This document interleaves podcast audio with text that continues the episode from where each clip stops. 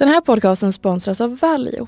Valio har tagit fram en serie yoghurtprodukter, G-fyllus, med den unika bakteriekulturen LGG som stannar länge i magen.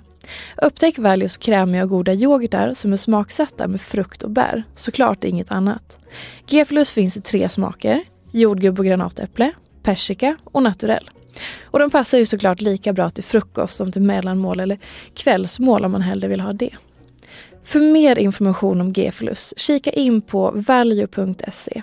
Tusen tack till Value och Geflus och här kommer veckans avsnitt.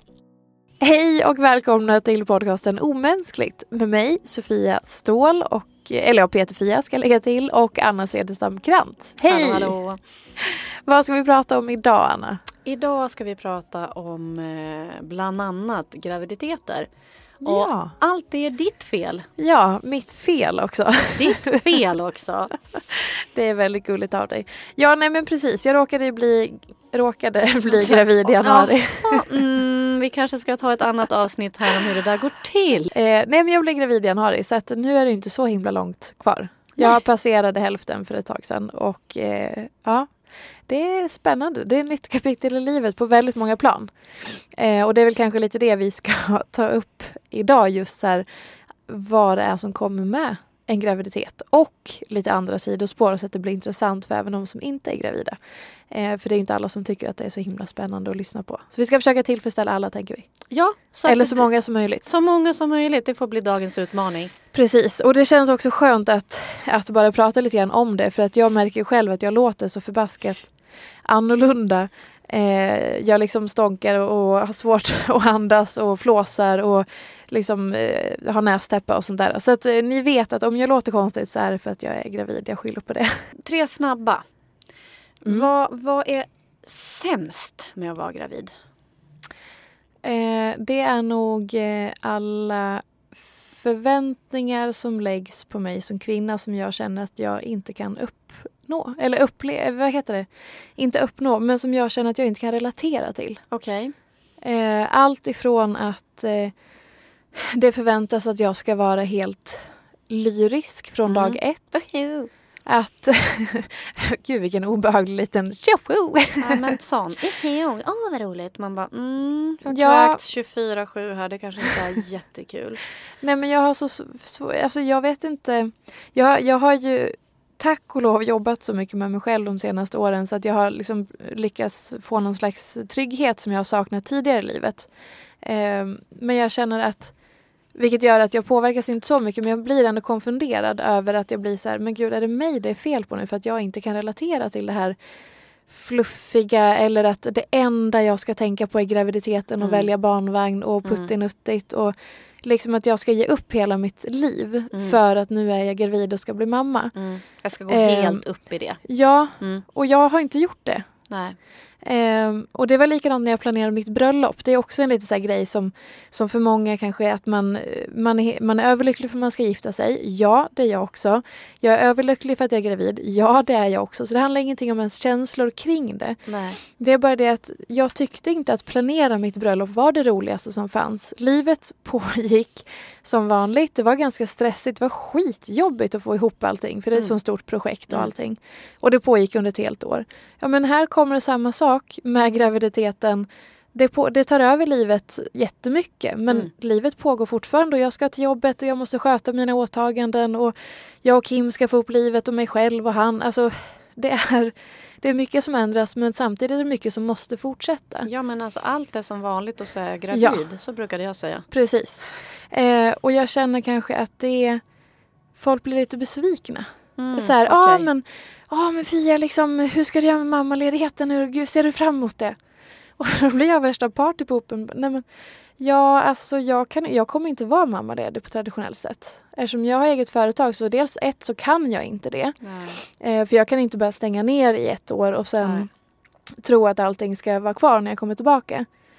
Och sen så kan, vill jag inte heller för jag tror inte att jag skulle må bra av det. Nej. Att eh, liksom lägga hela mitt liv hem, med att gå hemma. För att jag tror att jag både mentalt men framförallt kroppsligt så skulle jag tro att jag var sjukskriven igen. Mm. Så för mig så skulle inte det vara Det skulle påminna dig om Ja. ganska dålig tid. Liksom. precis. Mm. Eh, och att jag tror att jag skulle bli en sämre mamma av det. Mm. Eh, så då blir, det lite så här, ja, ah, jag har inte fått en enda följdfrågan. Det är ingen som vill fortsätta prata med mig när jag berättar jag ska inte vara mammaledig. Ja, då blir det mer så nej.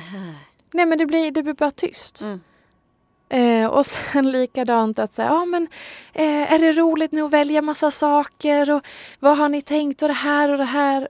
Jag bara, ja, jag vet inte, jag har inte kollat så mycket. Jag är, nej, jag är inte så orolig, jag tar det som det kommer. Jag litar på min kropp. Jag försöker att ta hand om mig. Jag har ingen aning om vad vi ska ha för skötbord eller vilka märken det finns. Jag är inte så intresserad ärligt talat. Jag vill Nej. bara hitta något som får plats i badrummet. Ja, vi har ett ganska litet badrum så det kommer bli ett problem. Men det får vi lösa. Eh... Vägga. ja, ja.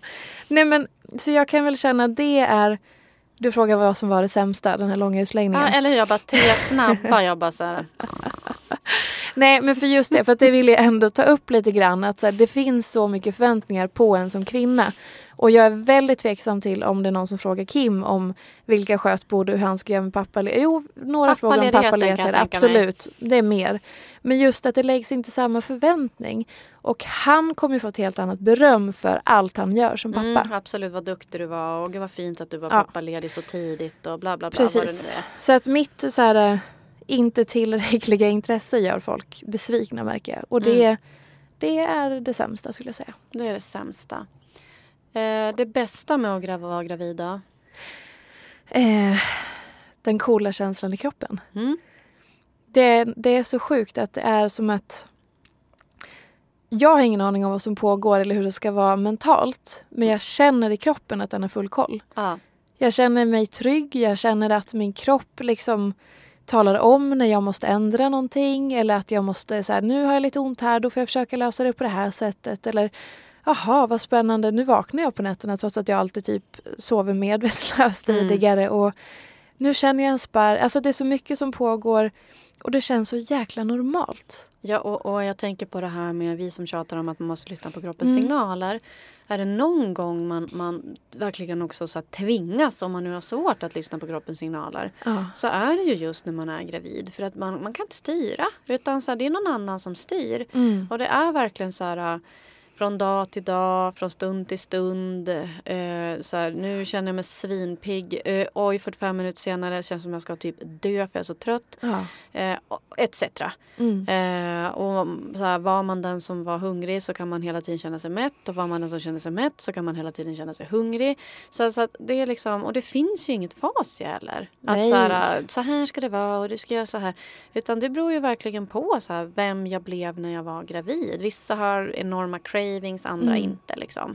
Och jag har också förstått att det kan skilja sig enormt mellan en, en och samma kvinnas typ två eller tre olika graviditeter ja, så är de som helt olika varandra. Så det finns ju inte ett, något facit att nu har jag gjort det här en gång så nu är det likadant igen sen nästa gång. Nej och det där, och det där tror jag också är någonting som med tanke på liksom vår podd och vad vi pratar om och det här med liksom omänskligt. Att all, all dess, den här pressen som sätts på folk och liksom jag ska inte peka ut någon specifik tidning men det finns ju tidningar då som vänder sig till mammor. Mm. Och det är liksom jag kunde minsann driva tre företag samtidigt som jag hade liksom mitt barn här på höften. Liksom, ja okej. Okay.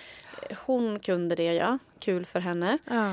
Eh, det kan finnas någon som är helt slut eh, och, och, känner att eh, ja, men jag behöver vara med mammaledig minst två år för att jag ska återhämta mig. Mm. Alltså det finns liksom inget rätt och inget fel. Det måste liksom, varje kvinna måste få känna in så här. Hur blev det för mig att ett vara gravid och hur blev det för mig att föda och hur blev det för mig att bli mamma? Mm. Det, det, är liksom, det är liksom olika resor som går in i varann och den ena resan är liksom inte bättre eller sämre än den andra utan man måste ju hitta sitt lunk och sitt flow och, och, och, sin grej. Och där kan jag ju förstå din besvikelse då. Att, att, att trist att folk liksom, oj du ska inte vara mammaledig så blir det liksom tyst. Mm. För att en tystnad ja. är ju också ibland ett svar. Alltså ja. det är liksom att så, men gud så här, vad håller hon på med? Ja. Typ så.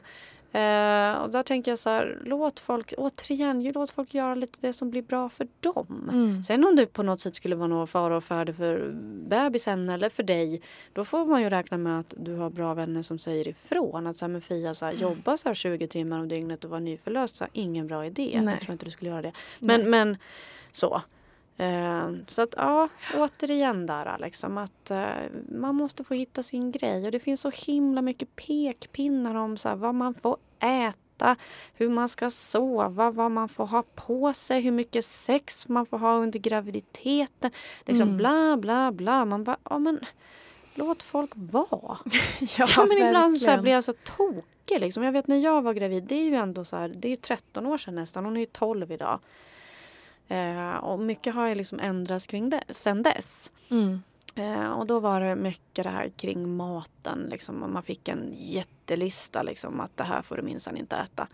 Och då tänkte jag genast så här, ja, undrar om de får samma lista i Frankrike. Mm. I don't think so. Nej men det är ju så... Alltså Intressant, där är liksom det vadå skiljer sig kommer mitt barn mycket. typ dö om jag liksom får i mig en bit ost? Det tror jag faktiskt inte. Eh, sen ska man självklart liksom vara, vara sund i sina val och förstå att vissa saker eh, är säkert bättre eller sämre att göra. Typ så här, dricka alkohol under graviditeten. Så är kanske ingen jättebra idé. Men jag är ganska övertygad om att det finns både en, två eller tre fransyskor som har tagit både ett, två eller fem glas vin under graviditeten. Mm. Utan att de för den delen har fått fosterskadade barn. Nu är det inte så att jag sitter här och uppmuntrar folk att dricka under graviditeten. Men du förstår vad jag menar när jag säger att det finns så olika, olika länder har olika rekommendationer. Och det finns ju de som slaviskt följer rekommendationer. Alltså blir li, de blir rädda av alla rekommendationer. Och då tänker jag att så här, då, då motverkar det sitt eget syfte. Ja. När man bara blir skrämd. Man vågar inte göra någonting. Man vågar liksom inte prova någonting när man är gravid. Man vågar inte göra någonting när man kan. Man liksom så fråga sådana här frågor som... Vet, jag tänker ibland så här, va? Jag vet, jag fick frågor av några patienter när de var gravida. Och bara, men är det också okej att jag åker buss? Du vet, jag sa, uh, ja. Så att det kan ju skumpa en hel del. Så här, det ska inte vara bra. Jag har hört att det ska inte vara bra. Alltså det är personer som har bara blivit skrämda Ja. av olika saker. Eh, och, då, och då tror jag att man måste börja fundera på så här, lite så här sunt bondförnuft. Mm. Vad det nu är. Men mm, kring det mesta kring graviditeten. ja, och framför allt att våga lita på sitt eget omdöme. Ja. Att så här, försöka tänka lite, ja men så här, är det här, är det logiskt? Är det Eller hur, hur rimligt är detta? Eller hur känner, om jag verkligen känner efter, vad, vad säger min instinkt och min känsla? Och nu tar jag det här beslutet. Men Fia, om jag inte kände det ens innan. Vad sa du? Nej, det är ju kände det som är problemet såklart. Men då är det ju, Om jag har Då är det ju nästa dimension. innan. Ja. Då blir det ju riktigt tufft då om jag är gravid. såklart. Men då är det ju liksom, då har man ju något annat att jobba på i grunden kanske. Absolut, men det kan ju också vara lite så här, ja, too late. Alltså förstå mig rätt, att, att det går inte heller att säga så här, det här skulle du ha jobbat på och det var inte det du sa. Men, men Nej. har du väl den problematiken, har blivit gravid, då är det ju tufft. Mm. Då står du med den grundproblematiken att jag har svårt att göra egna val, jag har svårt att lita på mig själv.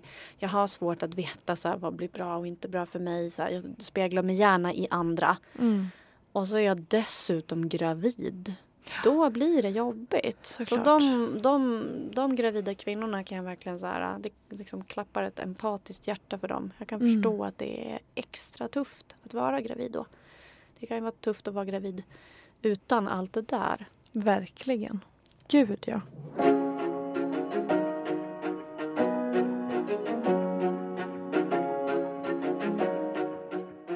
Okej, jag tror att vi har kommit med långa svar här på mina tre snabba. Ja. Eh, så att vi kan väl bara så här wrap it up eh, med en, en, en sista. Så här. Vad skulle du önska för folk på, så, som liksom funderar att bli gravida eller som redan är gravida? Mm. Va, vad skulle du önska att de fick med sig?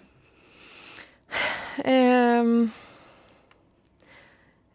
dels, eh, men det här är som jag tror många funderar på, det här med kroppen. Mm. Eh, för kroppen kommer ju att förändras. Mm. Eh, vare sig man vill eller inte så kommer den ändras. Man kommer att gå upp i vikt. Sen vet man inte alls hur mycket eller lite och sådär. Och då kanske så här... Ah, det här ordet tjockis. Mm. Så jag har blivit kallad tjockis redan av främlingar och eh, sådana nära mig. Och nästan alltid kvinnor va? Som Bara kallar andra uteslutande- kvinnor ja. för tjockis. Uteslutande kvinnor. Mm.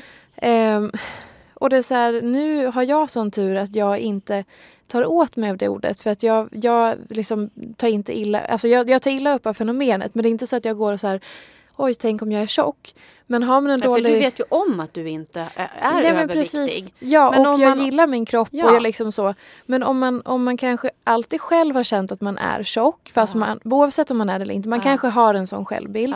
Man kanske är livrädd för att gå upp i vikt, man kanske är- har en jättedålig relation till kroppen och liksom allt det där. Och, Och man så kanske har varit överviktig och tycker att det har varit jättejobbigt. Precis. Finns så mycket där. Mm. Och sen så kommer någon och säger tjockis för att du är gravid. Mm. Det är så här, men du vet ju inte, så, hur vet du hur det landar? Nej. Det kan vara, det kan vara liksom en, ett, det, det lilla ordet som sätter igång någonting jättefarligt för den Mm. gravida personen. För att Mm. det triggar någonting gammalt eller det blir någonting nytt eller det blir liksom, kan bli katastrof. Mm. Så snälla, kalla aldrig en gravid person för tjock. Oavsett om man skojar eller man menar magen och så här. Skitsamma. Mm. Tjockis och gravid, man får inte kalla någon för det. Ingen. Nej, det känns ju lite, lite hårt faktiskt. Ja. Och då kommer det ju sitta några och bara, men herregud, den får väl tala ett skämt. Ja fast det är inte ett skämt för du vet ju inte om, det, om, om mottagaren tar det som ett skämt. För du vet inte, återigen, det är inte alltid det första man ser. Man vet inte vad som finns bakom eller vad som har varit tidigare för att knyta, om, knyta an till det vi pratade om tidigare. Nej, men precis. Så det är väl det. Inga tjockiskommentarer. Inga, det är det du skulle vilja så här, befria folk Mm. ifrån som så här, ska bli gravida eller är gravida. Inga tjockiskommentarer. Precis. Och sen du vill ha tre saker. Nej, du får säga hur många du vill. Du brukar i alla fall gå utanför ramarna här så det är Ja. ingen idé att du får några instruktioner. Men nummer två då eh, är att förs- alltså så här, försöka öva på att liksom kommunicera med kroppen. Mm. För som vi är inne på, det är liksom ett bra tillfälle för det blir ju väldigt tydligt. Eh, allt ifrån att så här, men gud, nu är jag ute och promenerar lika snabbt som jag brukar men plötsligt så hugger det till i ländryggen och jag börjar få ont i bäckenet och sådär. Ja men okej, men vad säger det? Och hur kan jag göra för liksom förebygga? Jag kanske behöver ha ett par andra skor, kanske behöver gå långsammare, kanske inte ska gå så långa sträckor just nu eller och så vidare. Mm.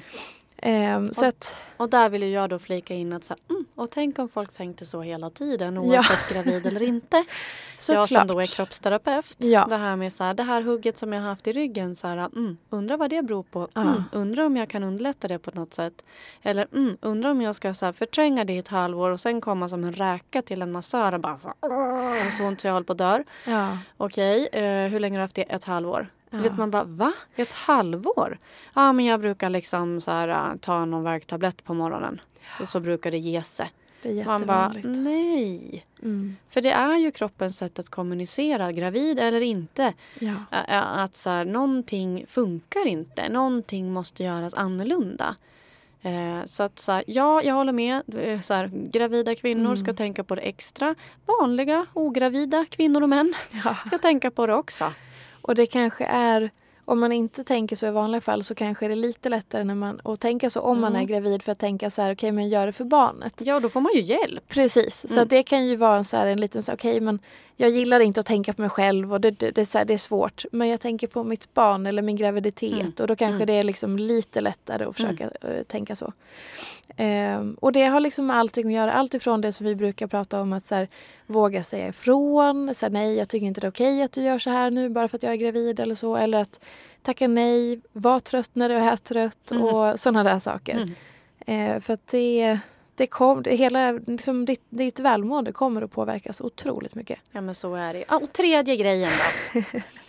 Nu kommer jag inte ens ihåg vad, vad frågan var. Saker som folk... Ja, men vad skulle du vilja ge människor? Liksom? Mm. Vad skulle du vilja att de får med sig när de går in i en graviditet? Liksom? Just det, ja men och så här lätt litet tips. Om du mår fruktansvärt illa, försök inte att tänka så här att man måste vara så himla nyttig och äta så himla bra. Utan mår du illa, kräks jättemycket. Det viktigaste är att bara få i sig någonting. Mm. Bullar. Mycket vätska, bullar som i Annas fall.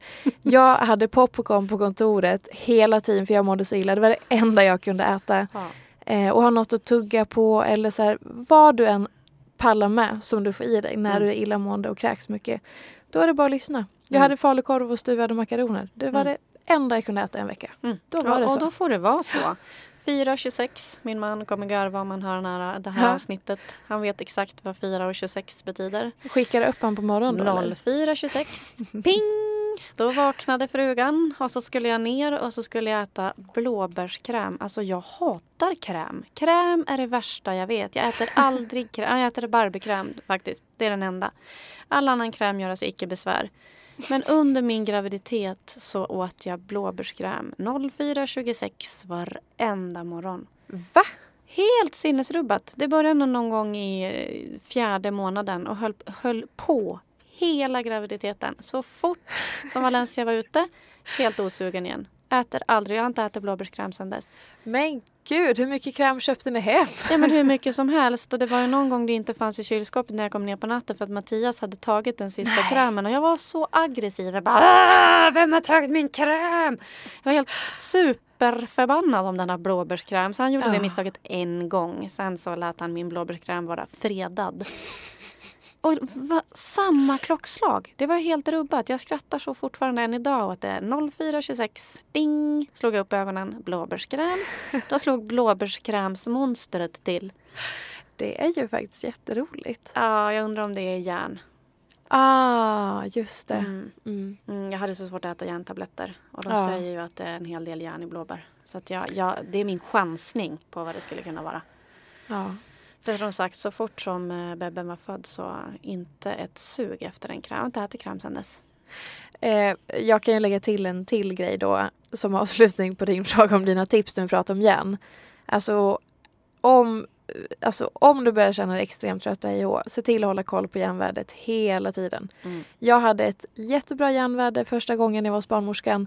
Var där efter sex veckor och då hade jag tappat livslusten, energin, mig själv, eh, självförtroendet. Alltså jag, hade, jag, jag var ingen, du jag var var som en pöl. helt under isen. Då, då var du nästan så här, undrar om jag håller på att bli utbränd Nej, jag var, Alltså, jag var kände inte så men orolig. du, du ja, sa jag det. var ju helt så här, nu är det fara och färde liksom. Ja. För att jag kände knappt igen dig. Men det var så lustigt för jag vet att du sa det men jag hade inga sådana tankar Nej. överhuvudtaget och det är så skönt. Men det märker jag att jag har fått sån distans till, de här, till utbrändheten för Mm. det ligger så långt borta från mig idag. Och det är sån tur för vi, Ja. vi runt omkring var ju så här, eh, Ja. du, du måste nog kolla nu vad det är som inte stämmer.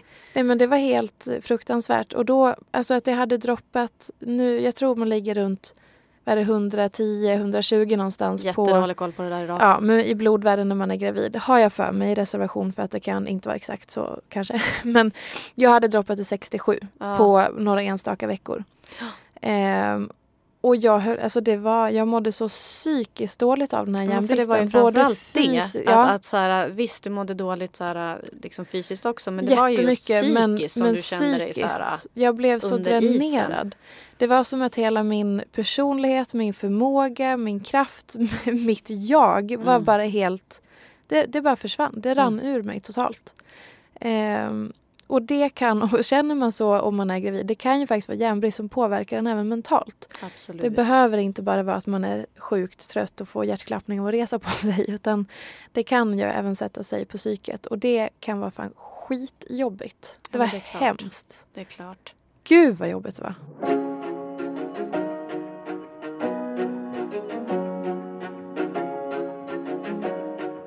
Jag var ju sådär oförskämt pigg under hela min graviditet. Alltså Ja. jag, så här, jag kräktes ju 24-7 första tre månaderna. Mm. Men det var ju också så här galet hur man vänjer sig. Mm. Jag hade min lilla kräkpåse liksom som jag hade så här under armen verkligen och bara så här och så och så bara sådär. Hej välkommen till hälsopartners och så bara lalala. och sen bara kräkpåse. Eh, och sen så var det liksom borta som ett trollslag. Mm. Liksom så här, ja nu har det gått över tre månader. Så, oh, ja okej, nej men då kräks ingenting. Och sen mådde jag liksom bara sådär oförskämt bra. Mm. Sex veckor innan Valencia föddes så var jag på nattklubb och dansade järnet. Ja men för jag kan känna igen det där att det plötsligt vänder. Som Mm. att ditt eh, illamående och kräk försvann. Och jag hade en dag när jag satt på jobbet för första gången på flera veckor för jag hade inte orkat cykla dit. Så bara känner jag hur liv, det är som att någon, nu vet så här tecknad gubbe ungefär. Där man ser att så här, de ska symbolisera att energin och livet återvänder. just det, just det. Så att det fylls liksom upp från skorna till huvudet. Ja, Och då var det som jag satt i den fåtöljen och bara ja. nu, nu fylls det på. För då hade Ja. jag ätit eh, blutsaft och järn liksom för mycket Mm. och blodpudding och järnrik mat i kanske två och en halv, tre veckor. Mm. Och så var det som att någon bara tog på en liten kran och fyllde upp mig. Och sen tog det ungefär två veckor till och sen var jag så här "Ah, nu känner jag mig själv som jag var till och med var innan jag blev gravid. Mm. Så här, nu är det gamla Fia som Ja, är precis. tillbaka. I'm, I'm back. Precis. Och det där när vi ändå är inne på det då eftersom vi har lovat eh, lyssnarna att vi inte bara ska snöa in på graviditet idag så Mm. tänker jag att lika, lika noggrant som man håller koll på det där när man är gravid Mm. eh, så skulle jag vilja slå ett slag för att eh, man håller koll på sig själv vad det gäller så här hormonvärden och vitaminer och Överlag mineraler. menar du överlag, livet? Ja, Mm. överlag. För att, för att det är ganska många, nu som sagt, jag kan bara relatera då till klienter. Det är många klienter som kommer liksom och är lågenergiade och eh, kanske har liksom diagnosen depression och sådana saker. Och sen när man väl börjar kolla liksom igenom så här, deras kost eh, och sådana saker eh, så inser man att så, mm, det är nog saker som inte står rätt till. Mm. Och jag skickar ju många. Det är många jag kan säga så här, jag vill att du går och tar liksom ordentliga prover och kollar liksom hur du liksom rent fysiskt mår. Och då kommer ju många tillbaka och har ganska många brister Mm. och behöver då fylla på det antingen ibland då med, med medicin men ibland också med ja, men kosttillskott och sådär. Och äter det och sen är liksom som en annan person, Mm. alltså rent psykiskt. Och att man liksom inte förstår den kopplingen och att sjukvården tyvärr då inte heller alltid har kikat på det. Utan att man liksom, ah men jag är så låg, jag är så deppad, jag, är liksom, jag känner inte igen mig själv. Precis Mm. som du, för att du Mm. hade ett lågt järnvärde. Mm. Det kan man ju ha fått trots att man inte är gravid. Eh, Så det skulle jag verkligen vilja, vilja tipsa människor om. Att, att känner man inte igen sig själv, känner man sig allmänt liksom risig på något sätt och då pratar jag också så här rent psykiskt risig. Så kan det ibland ha en medicinsk orsak som man faktiskt kan gå och kolla också. Så man inte bara alltid säger, ah, men då måste du gå i terapi eller Mm. måste du prata med någon. Utan det kan finnas flera anledningar att göra en sån här hälsokontroll då och då. Ja, det som är så obehagligt med oss människor är ju att vi vänjer oss ju så snabbt Ja, med en successiv förändring. Ja. Om man börjar känna sig lite trött så kanske man reagerar första två dagarna. Mm.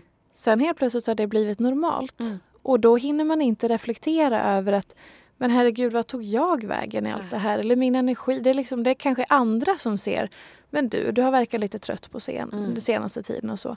Och där är det guld då om andra vågar säga så här, hallå, nu, verkar, nu känner inte jag igen dig. Liksom, hur är det med dig? Och så där. Men För man själv bara så här, ja men du vet, man kör på och man hinner inte uppfatta. Och sen så sen är man liksom nere i någonting som man inte riktigt vet hur man ska ta sig ur. För man har knappt märkt att man är i det. Nej, och där man då som du själv säger, det har blivit en vana. Ja. Så, så att så här, ja, men nu har jag varit så här trött i tio år. Så, uh, Ja. ja, men gud, jag, hade, jag, jag som sagt, jag har ju det jobb jag har.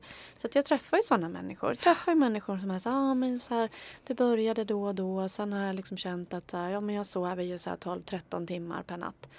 Eh, va? Ja, och Mm. har gjort de senaste liksom tio åren. Man bara okej, och du är typ runt 30. Så liksom i den period när du ska vara som absolut mest piggast i hela ditt liv så har du liksom sovit bort stora delar av tiden. Eh, som en slags vanesak. Så Mm. det hände någonting som kanske gjorde att jag var kanske i en depression eller någonting sådär. Men så har jag kommit ur den men jag har liksom inte kommit ur en massa beteenden från den. Så att det är många gånger man liksom måste sparka liv i, i sådana personer. Och så här, ta tag i det här, gör det här, kliv upp, träna, vad det nu är. Mm. Eh, och som kommer tillbaka och säger Gud, jag har liksom ett nytt liv. Och så har man, tycker man som terapeut att man inte har gjort någonting. Alltså Mm. man har så justerat så här, du måste promenera till jobbet tre dagar i veckan. Typ.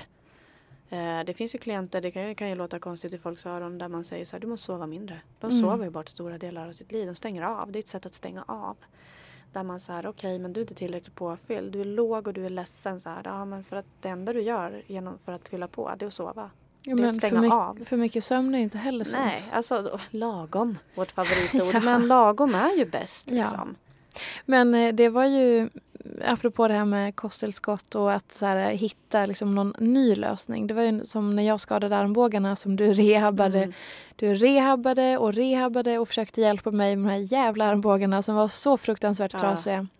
För jag skadade ju också dem eh, när jag fortfarande var utbränd. Ja. Ehm, Och vi bara, men det händer inte, de svarar inte, det blir liksom inte bättre. Och bara, vad fan ska vi göra åt det? Då hade vi hållit på tror jag i, det var över ett år.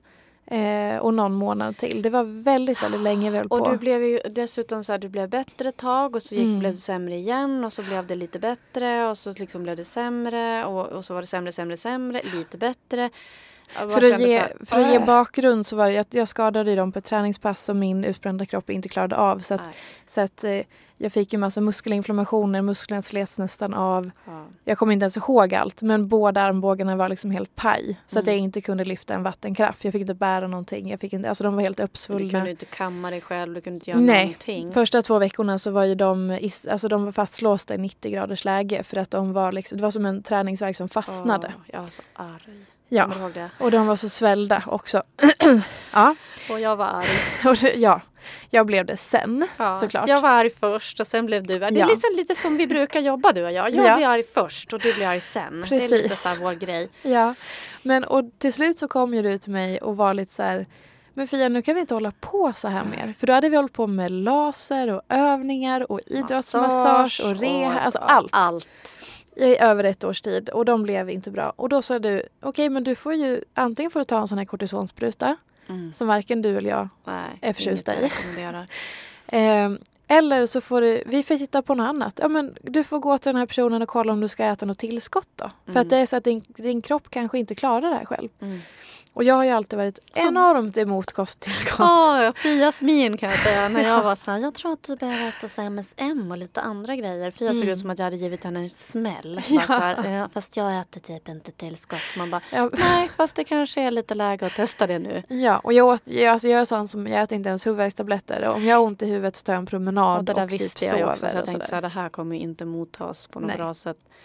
Men det är, så här, i backspegeln så är det inte helt orimligt med tanke på att jag var så jävla utbränd. Så det är Nej. klart att jag hade ju inte några depåer i kroppen. Och, och grejen till historien hör ju att du började ju äta kosttillskott. Precis, det var det jag skulle komma till. Att här, för mig då i det skedet i livet med, när vi provat allt annat Ja, så började jag äta några olika eh, kosttillskott som, som, du en också person hade fått på rekommendation från ja, en som, kinesiolog. är, som är re- rekommenderade.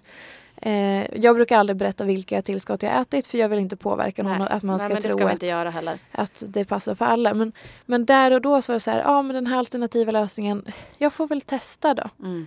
Och det sjuka var ju att det, det, det blev ju en jättestor skillnad. Ja. Ehm, Kroppen kunde ju helt plötsligt ta till sig behandlingen direkt. Ja, så det, det jag också vill säga till att så här, men just det här utmattade och utbrända, så här, men det kan också vara så att, att man har brister av annat. Mm. Ehm, så att, att även titta lite på det, för det är inte Mm. alltid man klarar av att få i sig kosten eller sömnen eller om man äter antidepressiv och får liksom hjälp på det sättet. Det kan även vara liksom andra brister. Så att se hela bilden. Och där är det också så många idag som inte är på, alltså så de har inte hunnit in i utbrändhet men de är liksom vid den berömda väggen. Och då har man ju känt stress under en längre tid och man kanske har lite minnesförlust och man, man har liksom de här tecknen. Redan där tror jag att man ska kolla över om man har brister eller inte.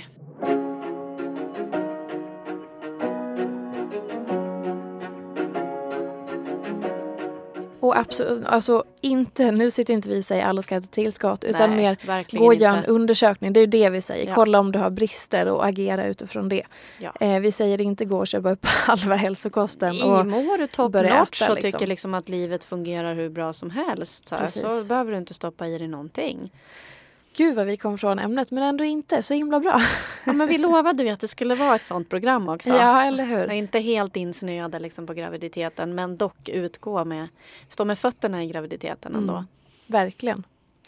Är det någonting eh, som du kommer ihåg från din graviditet som, som förvånade dig eller som, som du kan komma ihåg än idag som var någonting som du inte hade räknat med eller sådär?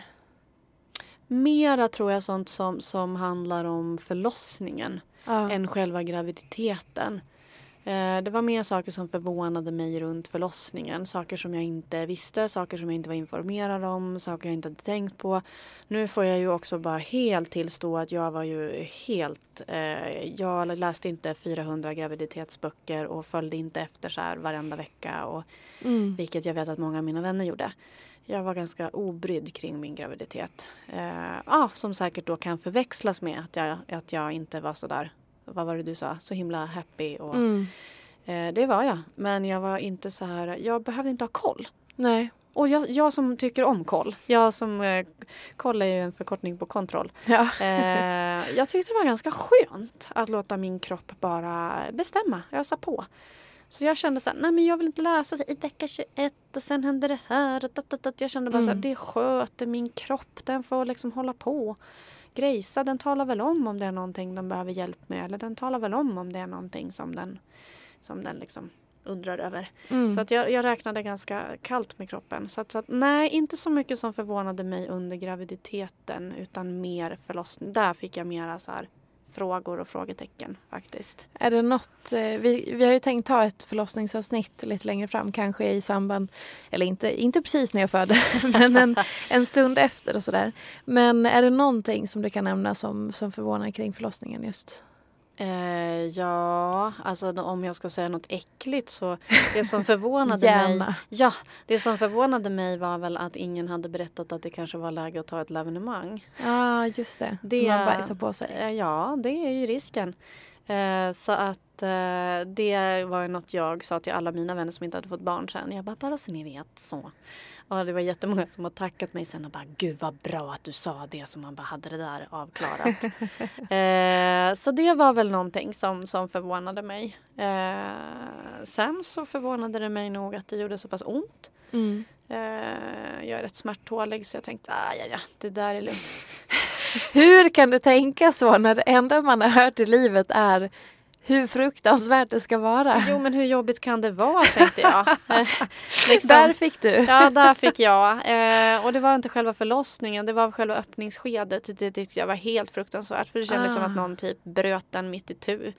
Eh, det förvånade mig. Jag hade inte kunnat förvänta mig att det skulle vara så, eh, så jobbigt. Mm. Eh, men själva, om jag nu ska försöka tänka på någonting. Jag tror att jag förvånades under graviditeten, om jag nu ska välja någonting, över att jag var så oerhört pigg. Mm. För jag var ju verkligen pigg alltså.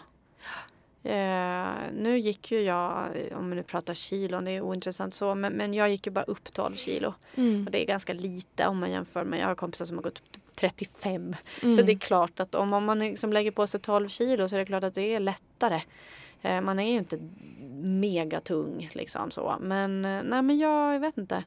Eh, säkert gr bra grundkondition i mig själv och sådana saker. Men ja, ja, man hade hört att det var så jobbigt och det var så slitigt och mm. det var så eländigt. Och som sagt, sex veckor innan jag födde var jag på nattklubb.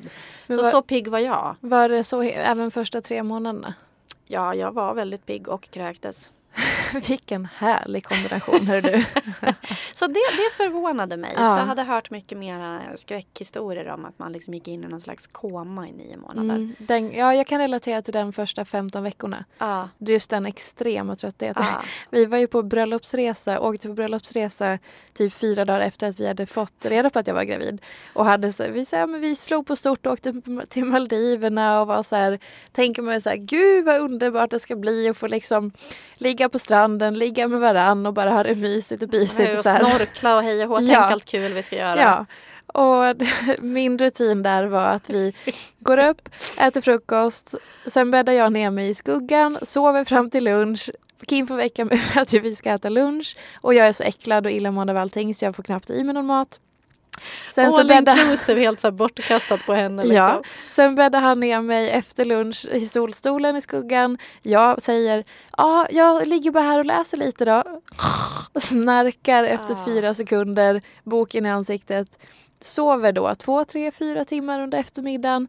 Kim går och flyttar parasollet så att det hela tiden ska ligga i skuggan och så här ändrar position på allting så att det inte ska vara utsatt för solen. Sen vaknade jag kanske runt så här, ja men mellan fem och sex. Och sen så var det liksom lite dusch och lite middag och sen så somnade jag vid typ nio, halv tio. Herregud. Så det var inte mycket ligga på den bröllopsresan kan jag säga. Men eller, Kim, Kim här really disappointed. Ja, Kim får sitta i min terapisoffa sen jag bara hur känns det Kim? Jag förstår att du är så här supermissnöjd. men och det, var, det tyckte jag var lite jobbigt för att inte, själva liggedelen, det är helt okej, sånt händer. Utan mer den här tröttheten att jag var så här, men det är inte jag som styr. Nu vill jag, nu vill jag ligga och läsa. Ja. Men att jag nu vill jag ens, orka ta en promenad, nu vill jag Ja. bla bla bla. Det var som att någon annan bara tryckte på en knapp Ja. och sen så hade jag inget att säga till Nej. om. Så jag kan verkligen relatera till, inte, det är ju hem, hemskt att jämföra med koma, det är inte så. Men, men som att man, så här, man, man får bara åka med. Den Mm. tröttheten, det var, det var, och det var jobbigt i början när man inte riktigt hade förstått vad fan är jag ens gravid och herregud och vad är det? Alltså det var så mycket tankar kring jag, jag kan inte förstå vad som händer i kroppen. Nej. Och inte Ehm, kontrollera vad som händer precis. i kroppen. Det tror jag är läskigast för många. Ja, Att så jag kan inte bestämma, jag kan inte liksom gaska upp mig. precis. Eller liksom ta tag i det. Mm. Eller utan så här, nej nu är jag trött så att jag typ står och somnar liksom. Precis, ja men verkligen. Så att det var, det var våran bröllopsresa. Ja, men vi hade mysigt mellan varven men, men det var verkligen, ja det var inte som vi hade tänkt oss om man säger så. Ja men eller hur, men blir livet någonsin som man exakt som man har tänkt sig? Nej. Nej. Och nu kom en annan grej som är obehaglig. Det här med att man har så, det bränner i bröstvårtorna. Åh, jag kände hur det började nu igen. Eh, jag stod, jag hade inte berättat eh, på jobbet att jag var gravid för mina uppdragsgivare än. Eh, och så fotade vi ett eh, eh, träningsjobb för Amelia, eh, utomhusträning, där jag Åh, skulle hänga i nej. ett träd. Klättra, så här, trycka mig mot en trädstam och se så glad och hurtig ut. Och det sätter igång, för då trycks ju bröstvårtorna mot barken och jag hade en tunn fy. sport-bh. Och jag hade redan haft väldigt mycket problem med att det brinner. Mm. Alltså det skär i bröstvårtorna Mm. bara jag har tyg på dem. Mm. Och det satte igång då när jag hade hängt det jävla trädet. Och jag kunde inte säga till någon. Och jag stod och liksom, alltså var nästan panik för att det var som att det var som att någon höll på att elda mina tuttar. man är typ gråtfärdig. Det var liksom, fruktansvärt. Ja. Åh, det hade jag ingen aning om. Nej, och det är också individuellt. Det är Ja. som så här, de känner ingenting. Och bara, det där Ha. har jag aldrig varit med om och jag förstår inte vad du pratar om. Mm. Jag hade också sådär, jag förstår precis vad du pratar om. Mm. Jag gick jätteofta och höll ut min egen t-shirt Ja. från min egen kropp. För att det var så här, det går inte att den överhuvudtaget nuddar liksom någonting. Nej. Så att, eh, och så finns det de som som sagt är helt obrydda. Ja. Och det är det här som jag också kan tycka är lite häftigt. Att, att graviditeten tycker jag visar så enormt mycket på hur olika vi människor är. Att även där visar det att, att så här, vissa så här har det lätt, andra har det tungt. En del blir eh, deprimerade under graviditeten, andra blir deprimerade efter graviditeten. En del är så här som ett litet eh, glad-i-ladi hela tiden. Det är liksom Eh, vi är människor och vi är ju människor genom alla möjliga skeden av livet. Vi är människor genom graviditeter, vi är människor genom sorger, bedrövelser, eh, nya jobbmöjligheter, eh, planera resor. En del är helt nojiga och bara såhär, jag kan inte flyga, jag får stress. Andra säger, woho, flyga, underbart. Mm. Och det här med att vi ska döma och vi ska kritisera och vi ska ha så tusen åsikter. Och som sagt, jag ska inte låtsas som att jag inte gnölar och gnäller och kan ha massa åsikter. Det kan jag intyga att du Det har. kan eh, Fia intyga. Jag gnölade här på lunchen om något när Fia bara sa, åh nu är hon igång igen. Fast jag Eh. var i och för sig värre på den här lunchen. Det får jag ta på mig. Eh, Men, men det är liksom Någonstans så behöver vi hela tiden påminna oss själva om att så här, vi är alla människor och vi har olika önskemål, vi har olika förutsättningar, vi har olika behov. Vi vill olika saker, vi drömmer om olika saker. Mm. Eh, så att ja, graviditeten så här, den är extremt individuell precis som resten av livet är väldigt Mm. individuell. Och eh, kanske för, för att avrunda lite så eh, slog det mig för ett tag sedan så här, vad jag har utsatt min kropp för de senaste typ fem, ja kanske sju, åtta åren eller så. Okej. Egentligen eh, mycket längre men för att liksom inte dra hela livshistorien så. Men om man tänker eh, jag blev ju utbränd och sjukskriven 2012. Eh, midsommar i år är det exakt fem år sedan jag blev sjukskriven. Just det. Och då har det ju varit ett par år eller mer där innan som jag har inte har lyssnat på min kropp, som jag har eh, utsatt den för mycket stress, belastning, mm. inte vilat, jag har inte tagit hand om mig, jag har liksom varit destruktiv och så. Mm. Eh, och sen så blev jag laktosintolerant för min mage brakade sönder. Såklart, höll ja. jag på säga. Men liksom, ja. ja. Och sen så fick jag panikångest, trodde att jag hade gått in i väggen och liksom så här, ja ah, jag var bra, då kan jag köra på lite till. Så att jag höll ju på mycket där innan jag väl kraschade på riktigt mm. och blev sjuk. Mm. Och sen då, och det var för fem år sedan som jag faktiskt blev sjuk. Mm. Sen så blev jag sjuk, var sjukskriven, var utbränd, var liksom helt så här fysiskt och psykiskt dränerad och förstörd och trasig. Mm. Eh, skadade armbågarna efter ett år ungefär. Mm. Och sen så har jag hållit på och rehabbat dem senaste två åren mm. och rehabbat mig efter utbrändheten för man måste också rehabba sig efter att ha varit utbränd. Eh, och sen så lägger jag på en graviditet nu. Ja men eller hur.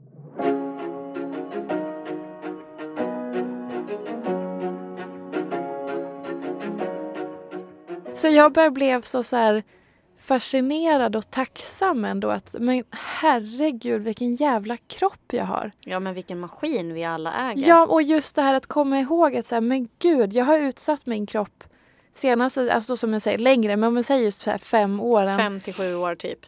Precis, för så mycket skit. Och ändå så har jag lyxen att den ger mig en graviditet. Ja, men ändå så samarbetar den. Exakt. Kroppen är ju verkligen så den vänder alltid andra kinden till. Ja, Folk är det, så besvikna är... på sina ja. kroppar jämt. Ah, den är sådär och den är så taskig som jag säger. Man bara, ja fast vet du hur mycket den kämpar varje dag för att samarbeta med dig.